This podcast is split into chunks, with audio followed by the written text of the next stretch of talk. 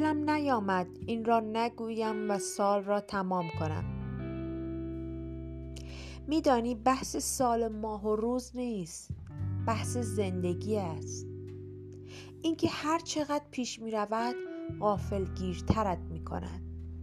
بحث هیچ است و همه چیز، اصلا بحثی نیست، چون هیچ چیز مطلق نیست.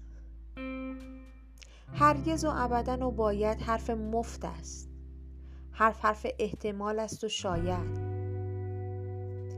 شاید که بلوغ همین باشد، اینکه بدانی سهم تو از تقویم همین لحظه حال است و اصرار به قطعیت در این زندگی حماقت محض.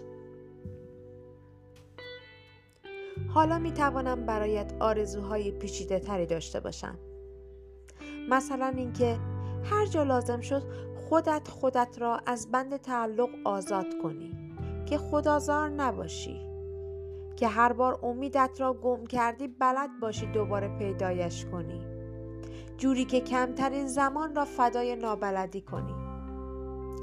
میدانی بحث یک تقویم نوتر نیست، بحث یک نگاه متفاوت تر است. برایت آرزو میکنم بالاخره با پوست و خونت عجین شود که در این زندگی عجیب و بخیل هیچ کس جز خودت به فریادت نمیرسد. این لعنتی را ممکن کن، به خودت بیشتر از هر کس و هر چیز برس. امیدوارم بعد از این همه سال، بعد پیام تبریک و آرزوهای رنگی و تصمیمات قلمبه سلمبه‌ای که از نیمه راه فراموشت شده، فهمیده باشی که یک یک امسال قرار نیست انفجار عظیمی رخ دهد. تو به تقویم نو سلام میکنی و به مسیر ناشناخته زندگی ادامه میدهی.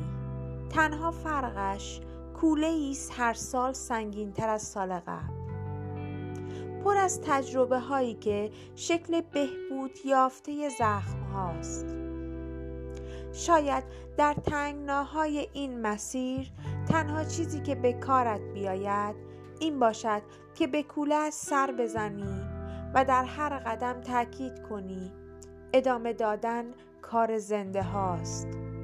رویا ببافی و همزمان توقعت را از خودت و آسمان بالای سرت و زمین زیر پایت در منطقی ترین سطح ممکن نگه داری.